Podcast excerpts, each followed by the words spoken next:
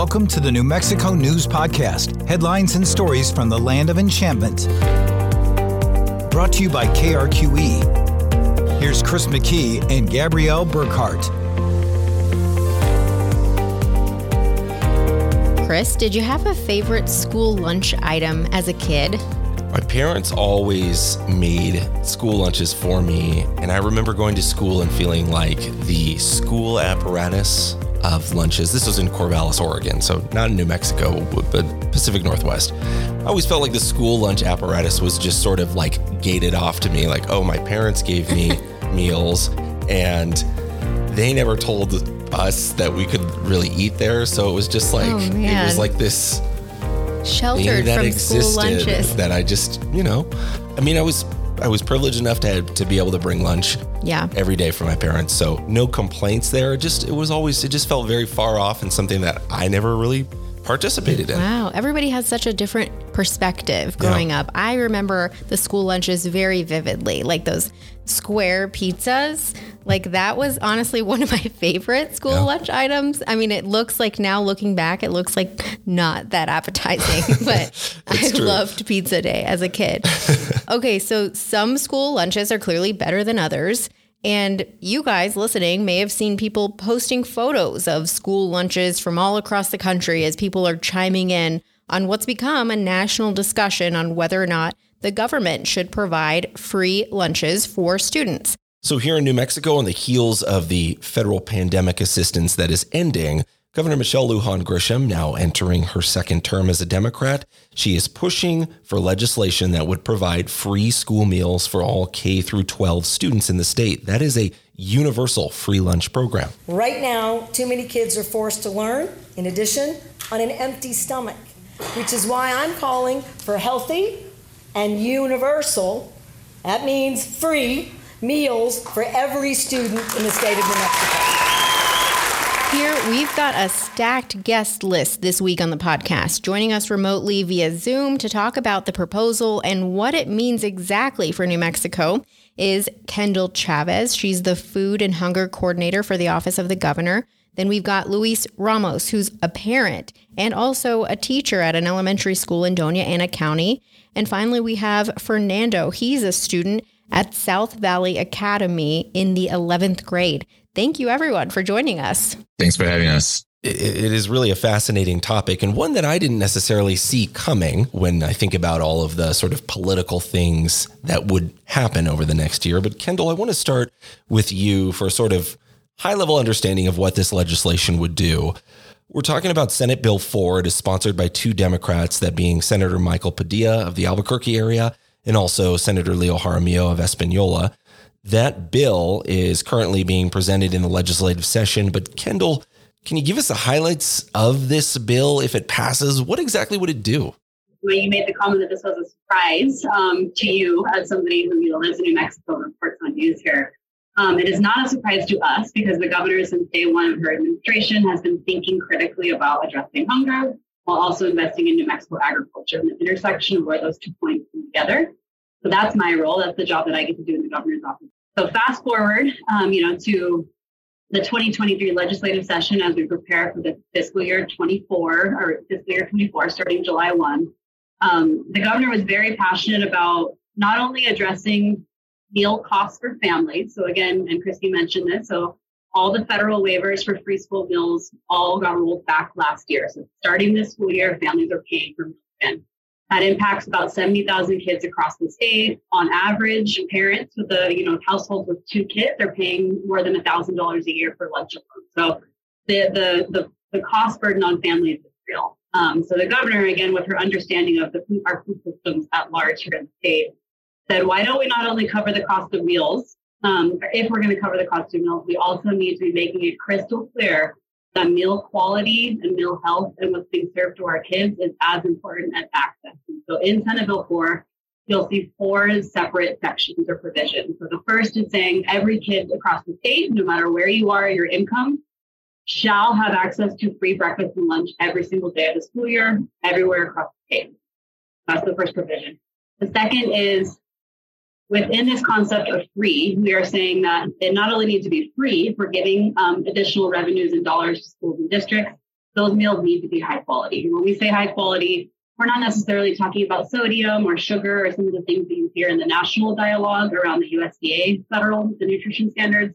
We're talking about meals that are scratch cooked, looks like something that a parent or a household would serve to their children, um, something that's locally sourced, something that we can recognize the ingredients in, and that's not coming out of a plastic bag. So I just want to define what we mean when we're saying meals. And then for us, the more, um, the other exciting pieces of this are the focus on local. So we're not only saying that we believe in health, healthy meals, we're saying that we believe in New Mexico farms and ranches and food businesses to provide that food for our schools. We already have uh, about 65 schools and school districts across the state who do Mexico grown, meaning they purchase local food. Uh, but this is further institutionalizing it or building it into the way that we see student nutrition in schools in the state. And then the last major piece is um, you may have heard sort of chatter um, if you listened to any of the previous um, hearings or any of the public dialogue around this about food waste. Um, this is a national conversation about school food, not just here in New Mexico, whether we should be investing in school meals if it's all going in the trash. And so we have um, a, you know experience, and I'm happy to share later um, to, to, debunk that. Right, kids want to eat food if it tastes good, smells good, and looks like the food that they eat at home. Um, and we also know that kids need a long enough time to sit down and eat their meal. So this may be surprising to people who don't have kids in schools. Everywhere across the country, there is no mandate on how long a kid has to be able to sit down, how long they should be allowed to eat a consumed meal, right? And so we are proposing in Senate Bill 4 that schools and school districts allow up to 20 minutes for younger kids, grades K through 5, so that they can actually sit, talk to their friends, eat the fruits and vegetables on the plate that often take longer to chew than processed items, completely consume their meal, dump what's left, and then go out to recess before or after lunch, preferably for lunch. And so um, the last comment I'll make is that this bill is really looking at holistically at like school food culture. We're not just talking about free, talking about health and quality, New Mexico agriculture, and then the really shifting from a fast food culture to like a, a home cooked culture in schools that serve, you know, 309,000 plus kids every day. So, this is a $30 million plan that would be appropriated from the general fund for the upcoming school year and would reportedly make New Mexico the sixth state to provide universal school meals. Meaning, like you said, you don't need to meet a specific income level to qualify for these meals.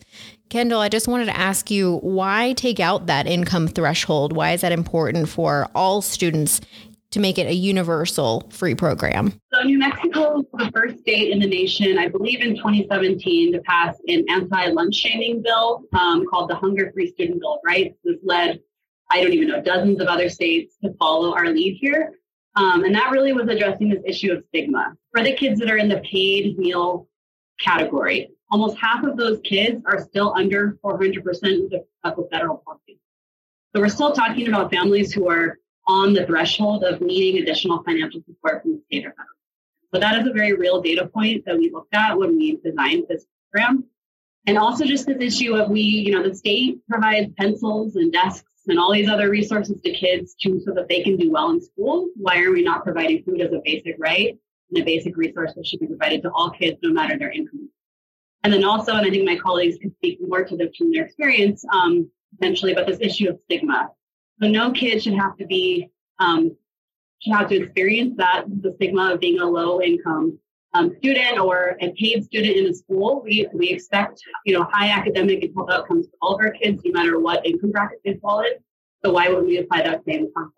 We mentioned off the top that this comes after the expiration sort of of federal benefits that helped provide meals to kids during those pandemic years. So, Luis, a, a question for you. How helpful were those meals, you think, over these last two years? And, you know, what do you think it would mean for, you know, maybe your family or other families you work with specifically to be able to have those free meals in school? Those meals were extremely helpful um, during the pandemic era. I can remember uh, going every like once a week to get a week's worth of food. It was a lot of uh, a lot of food. We had to clear the fridge out, you know, make space. I can also remember giving out food here at the school that I work at to families in, in need and stuff. And like all of it was picked up. You know, there wasn't anything left behind or nothing to waste. Um, but yeah, I think it's definitely beneficial for all New Mexico children or children everywhere to get free school meals. Um, you know, they, if they don't, we have behavior problems in the classroom. They're not doing as best academically. There's, you know, there's a lot, I'm sure there's a lot that goes into it, that it trickles down and affects into their lives. I think it definitely helps the parents and it definitely helps the students themselves, you know, but like Kendall was saying, as long as we get some high quality locally sourced food, there's enough land here in New Mexico to grow food for the whole state. So why aren't we, you know? Thinking back to those last couple years, did you ever have any moments or, or memories you can think of when like food made its way to a family that really needed it? Is there a moment you remember where somebody cued you in a little bit more towards just sort of the effect of something like this? Yeah, definitely. I mean, we live in a, a, low income area. You know, I'm I'm used to getting free lunches. Uh, I grew up in a school district where you know everybody received free lunches in the whole entire school district, so nobody had to pay for lunch. But um, yeah, there's definitely um I guess like food disparity around here and stuff. And yeah, I've definitely encountered uh, students and families that, you know, need the help and have greatly appreciated it. So it impacts more than more than we would think because we don't know what's going on in other people's lives. We don't know what challenges they face, and so um, it's it's not uh, good to assume that you know just because you're living well doesn't mean that everybody else around you is living well. Everybody's having their own struggles, and uh, you know, kids are easy at, at masking all that and putting on a smile, you know, most of the time. So it's hard to tell, you know, uh, you'd be, you'd be surprised if you talk to, you know, a few elementary students, what, what sort of challenges they face. Yeah, they, they've definitely been grateful for, some of them have been grateful for the food as well. Luis, how old are your children? Um, so my children are, one's going to be 10, next week. And then um, the younger one is seven. Okay. And what would it mean? To, like you mentioned, everybody in your district growing up had access to these free meals. Where do you see yourself and your family now that you're a parent without that? Oh, I mean, it would it would definitely be a financial burden on us. You know, my dad, when he mentioned growing up and not being able to receive free meals, all his uh, mom would give him his, you know, um, bean burritos. You know what I mean? And he said that there was a it was a difference in culture when he would go to school and he would see other kids with sandwiches, right? And uh, he would be like, uh, he would tell his mom, "I want a, I want a sandwich," and she's like, "No, you're getting bean burritos." You know what I mean? And so, you know, it definitely, I think it would definitely impact us um, negatively. But um, I honestly, I'm, I guess I'm kind of blessed not to know the the uh, burden of that, you know. And luckily, too, most of the meals that are served at the school are tasty. Well, at least in the school district that I grew up in, you know. My kids, uh, I ask them about the the meals that they receive all the time, and uh, most of the time they say it's it's good and that they eat their all their food. So. Fernando, I want to loop you in here too. You're in the 11th grade, you mentioned. What kind of lunches do you guys have? And and are you a recipient of free lunches? Yes, um, South Valley Academy does provide free lunch for us, and I'm very thankful for that. But they do give us like food that comes from our culture. Like we get tamales, enchiladas, um, menudo, and things like that. So it's it's always a good school lunch. That's awesome. Does it mean a lot to you as a student not having to worry about what you're going to eat in the middle of the day? Oh, of course, it makes uh, everything after easier. What is the impact you think on your family um, not having to worry about that? I think it's you know a positive thing for my family. You know that me and my sister are able to have lunch at school, and that's not something that we need to worry about. Some of the pushback, like you mentioned off the top, Kendall, for this proposal talks about food waste and the question of, okay, for example, if some households can pay for their kids' lunch, would it in some way be wasteful to provide all students with those meals if some can afford it? How would you address that, Kendall? So there was Albuquerque Journal editorial that I think was published last week that actually made this exact point. School meals, school meal programs, like any, they operate almost as a business within a school or a school district. They are expected to make enough revenue to cover their costs, right? So it's one of the reasons that I wanted to really flag um, that the state feels so strongly about investing in not only the schools where kids are paying, but all schools. So Fernando School, the school that Luis works at and where his kids attend, because to really impact that quality piece, you have to, we have to provide more revenue and income these pretty cash drop programs, right? So the, the journal editorial made this um, statement about what happens, the same statement you just made. What happens if a parent chooses to still send their kids with a meal and then the school district, the school decides to also cook meals for every kid, every kid in the school. And that's just like the basic economics of our program everywhere in the country. That's not the way it works. So a school district or a school specifically projects and forecasts their meals based on participation. So if I had a school with 300 kids and I knew on average, you know, and I'm talking before the state investment, before Senate Bill 4, 100 kids are eating. I'm going to make meals for 100 kids with a little bit of buffer above and below just in case kids don't show up, or maybe it's a meal the kids like, maybe it's like fish sticks or something that the kids don't often like to eat. I'm making an assumption there about fish sticks, but so this is a highly technical scientific process because they don't have enough revenue or income to waste, right? So like a, a food program doesn't want their food to go in the trash. So fast forward, if and when this bill passes, we would have bipartisan support. Families want this, communities want this, farmers want this, we want it, the legislature wants it. So we expect this to pass. Um, if that three, if that school with 300 kids um, is expecting all 300 kids to eat that following Monday, first maybe the first Monday of the school year, they're going to produce for that number of kids, and then they're going to they're going to shift and edit the amount of meals they're making based on recipe. So this assumption that we're just going to produce meals for 100% of the kids and some of them bring meals or maybe they're on a field trip or things like that. That's all accommodated for the local. I see what you mean. Yeah, it's that it's you're you're responding to the local need. You're not just cooking at a specific number. Um, it's it's very much a process of figuring out how many kids are actually taking the lunch, and that's who will, how we'll cook for it. And it sounds like the schools have to make that decision, right? Yeah, and it's the same as like a family, right? So if I have, you know, two kids, but I'm expecting like all the aunties and uncles to come over, like I'm going to shift the, the menu based on how many people are going to be there. It's that same concept, same food service, food production, cooking concept that we all use every day in our lives applies to the situation.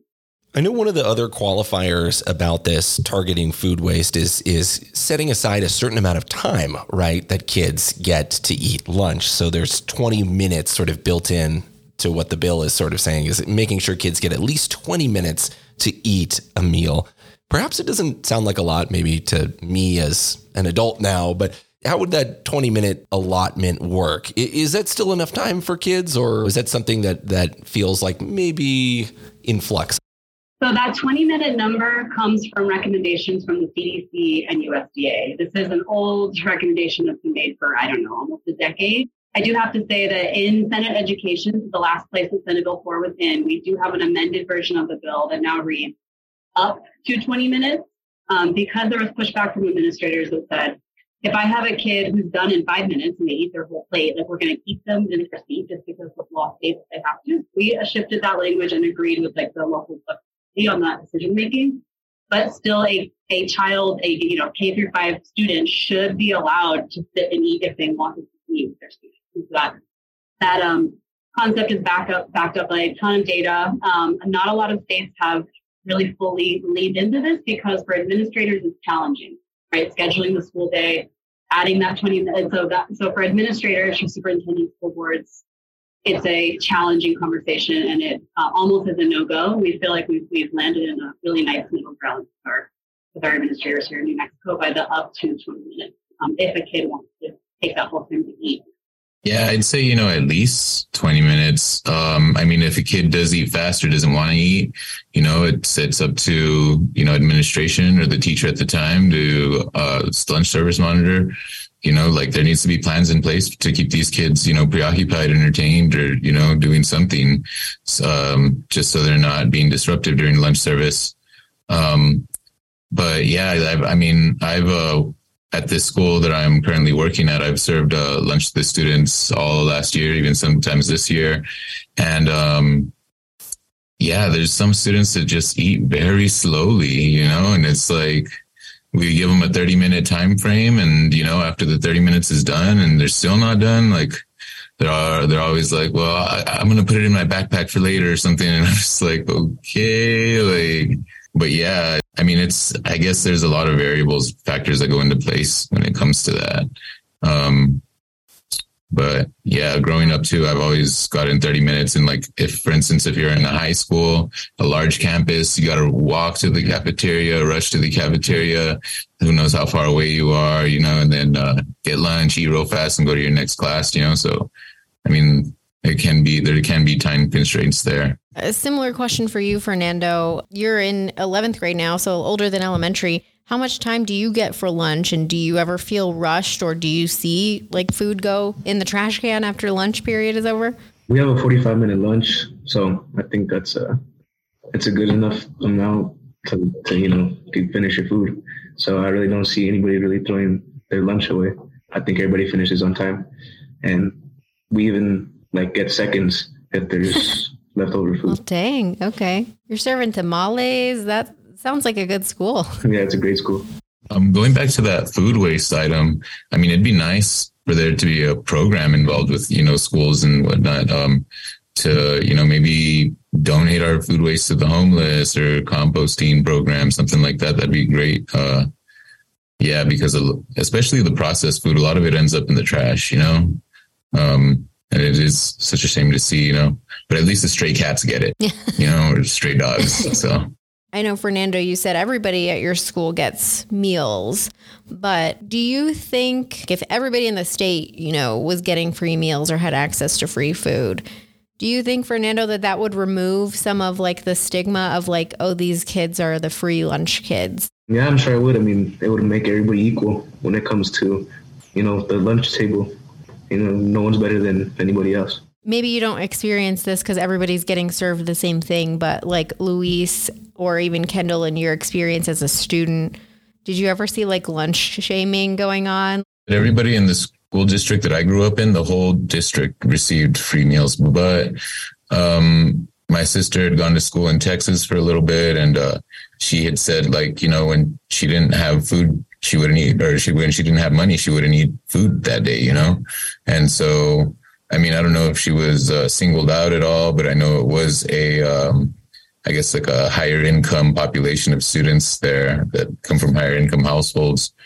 Um, I know talking to other people that have gone um, to school where they had to buy lunch on, on days in which maybe there was some sort of computer discrepancy or something, um, and the system tag them saying that they didn't receive free lunch that they felt ashamed, you know, even though like every day they usually get free lunch, like the student, you know what I mean, would, would then be singled out and, uh, yeah, they, it's a weird experience, I'm sure. And I mean, it must be hard for this cafeteria worker to um, deny lunch to any student as well. Kendall, I think you spoke a little bit to this a little bit earlier. We were talking about the subject of what the meals look like, right? It's not just giving the food out and making sure that free lunches are available for those who need them, um, but it's also about providing sustenance that is of a high quality, so to speak. So maybe I wanted to ask, you know, do you think a bill like this will be able to elevate the game, the level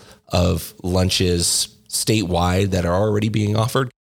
This is the first time that this topic has been elevated to use that word elevate as as as an actual priority for the state in any in recent history or ever. And so that is exciting. Um, because I think when people think about school food, they think about all the things that they didn't like from when they consumed it. Like I ate school milk um, when I was of school. There's some things I loved, and then there's also some of the smells. And like as a non-milk, I don't like dairy milk, and so like having to be to be forced to drink milk and that whole thing. I remember all that vividly. Um, this bill is really, again, elevating school food as an issue that's critical to academic outcomes, health outcomes, addressing childhood obesity, our low rates of fruit and vegetable consumption, like all of those issues in this place that kids go to, you know, five days out of the week. Um, we also know that, you know, 80% of New Mexico children consume like 50% or more of their calories at school. So this is the most important place of investment if we're really looking at health and academic outcomes through the, the lens of food. Um, we know that this bill is just a drop in the bucket and it's going to take a few years to work against this sort of status quo, old school historical way of thinking of serving the cheapest, fastest food possible. We know that that is like pervasive, right? Everywhere in the country um, and absolutely here. There are some programs that do phenomenal. They're baking their own bread. They're, they're producing pizza from scratch. They are doing locally, completely locally sourced meal. They're serving, you know, mutton stew that's sourced from farmers and ranchers, you know, on the reservation. Like we have amazing things happening. And the entire concept of this is to level the students. Again, not only on the economic side, but also every school and school district in the state really understanding that there's an expectation that the meals be a higher quality. And so some of the districts that we, we spoke to before we dropped this bill um, said, we already do this. This is great. This is additional revenue to do it better, to hire additional staff who can, you know, work on the school farm or school garden and we can produce our own vegetables. Or for the schools that are really struggling, um, this gives them what they need to purchase higher quality ingredients, not not um, purchase individually wrapped breakfast burritos that have been cooked somewhere else in the country and then popped into a microwave. So there is a spectrum that we're working with. Um, so yes, Chris, this will absolutely elevate this issue and will will help our schools and districts prioritize this as something that's important.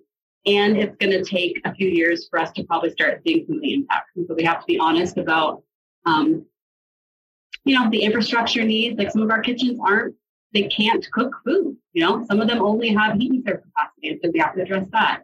Some of our, our programs don't have enough staff to produce food on site. And so all of those issues are going to have to be worked out, you know, over the next two to three years through this reoccurring investment from the state and for, you know, the executive and our and the governor's office really to be focusing on this is something that's critical to our kids. And from what I understand, this would impact public and charter schools across the state to provide these free breakfast and lunches. And it would encourage private and tribal schools to do the same, but not require them. Where do you see those landing?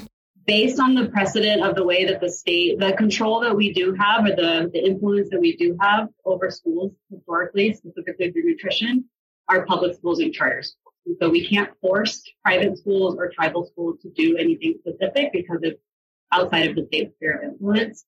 Um, we did include private and tribal schools in all of the financial projections because we would want, we want them to participate. Um, for them, this is a win-win. This is additional revenue and additional money. So we don't have any of our um, schools districts in the state who currently serve lunch and breakfast at their school to not participate in this because it's extra revenue, extra. In your opinion, what is sort of the likelihood of this bill passing? And also a question about sustainability I think some people may look at this, regardless of whether where the money is coming from. Some people may just sort of make a correlation.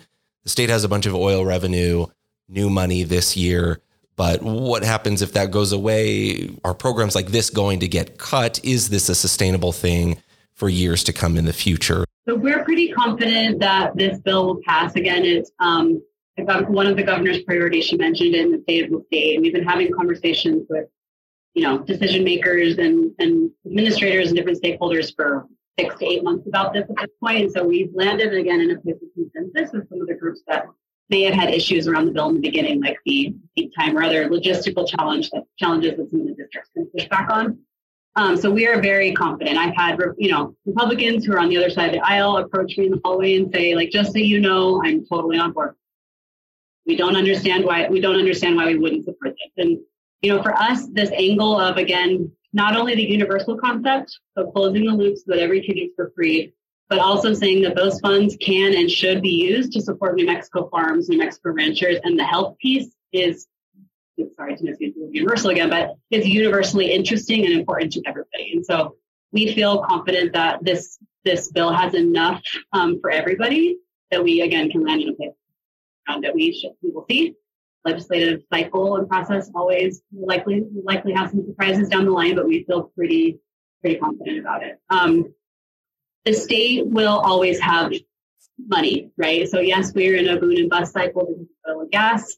Right now, have record income, um, record revenues, um, but it's a really a matter of policy priorities, right? So policy is everything is done through the budget. The budget is the expression of what we care about.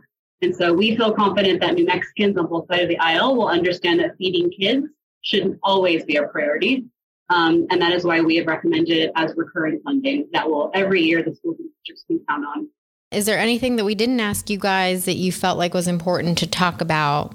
Feeding our, our students, you know, they're they're our futures uh, of this country. You know what I mean? So why wouldn't why would we be, in a sense, I guess you could say, poisoning them with low quality food? You know, I've heard uh, in the past uh, what is it? It's a processed food will lead to uh, medical bills, and uh, organic foods, you know, will lead to you know a long life and a healthy lifestyle. You know, so yeah, definitely, I'd say you know incentivizing, or well, the bill already does incentivize, you know, New Mexico local grown, and you know, um, I think it's definitely beneficial for for our students to be eating the best. Uh, food that they can get. Food is medicine. And for you who already like see Luis, um, your kids getting those free meals, if this bill passes though, would that provide like your school with more funds for improved meals maybe or? My my kids uh, don't go to the same school that uh, that I work at. They uh, they they have an actual like cafeteria and uh, food service um, I guess like a department and stuff where they can cook their own foods. I work at a small charter school we don't have a cafeteria. All of our food is um, catered by a like a third party company, so it's definitely not um, the best situation for us, unfortunately. Um, yeah, we have. Uh, I mean, there's a lot of um, issues that we've had in the past uh, with the meals that we receive, and since it's like catered by one of the only companies in the area that will cater schools. Um, it's hard to make any changes or get any differences in in uh, what they serve us. You know. So, Kendall, just to clarify, maybe this bill would address situations like that for districts who already do provide universal, like free meals. It would help them have the funds maybe to get their own kitchens, things like that. Yeah, so the 30 the 30 million that's in Senate Bill 4 um, is the reimbursements and the revenues for the school districts. And so um, the, the school that Luis works at is it would be included in that list, same as um, uh, the school that Fernando attends. Um, in addition to that, to Senate Bill 4, we've also recommended and earmarked $20 million in capital funding for school kitchen renovations and equipment across the state. Because we know that, you know, Luis's story actually isn't that common in the state. We don't have a ton of catering happening, but it does happen. Um, and charter schools specifically have challenges with these types of programs because their economies of scale are so small, right? They're serving very little kid, very few kids. Um, the cost to stand up a kitchen is expensive. And so we hope that this, again, the first round of capital funding will help schools like um, be able to improve their infrastructure so they can on An additional 20 million investment in school kitchens so they can offer the fresh and nutritious foods our kids need to thrive. Now, we're going to call this program Kids Kitchens. And wherever kids are, there ought to be a kitchen working to keep them healthy, strong, and ready to learn. And with this program, New Mexico is literally providing food for thought. Uh, yeah. yeah.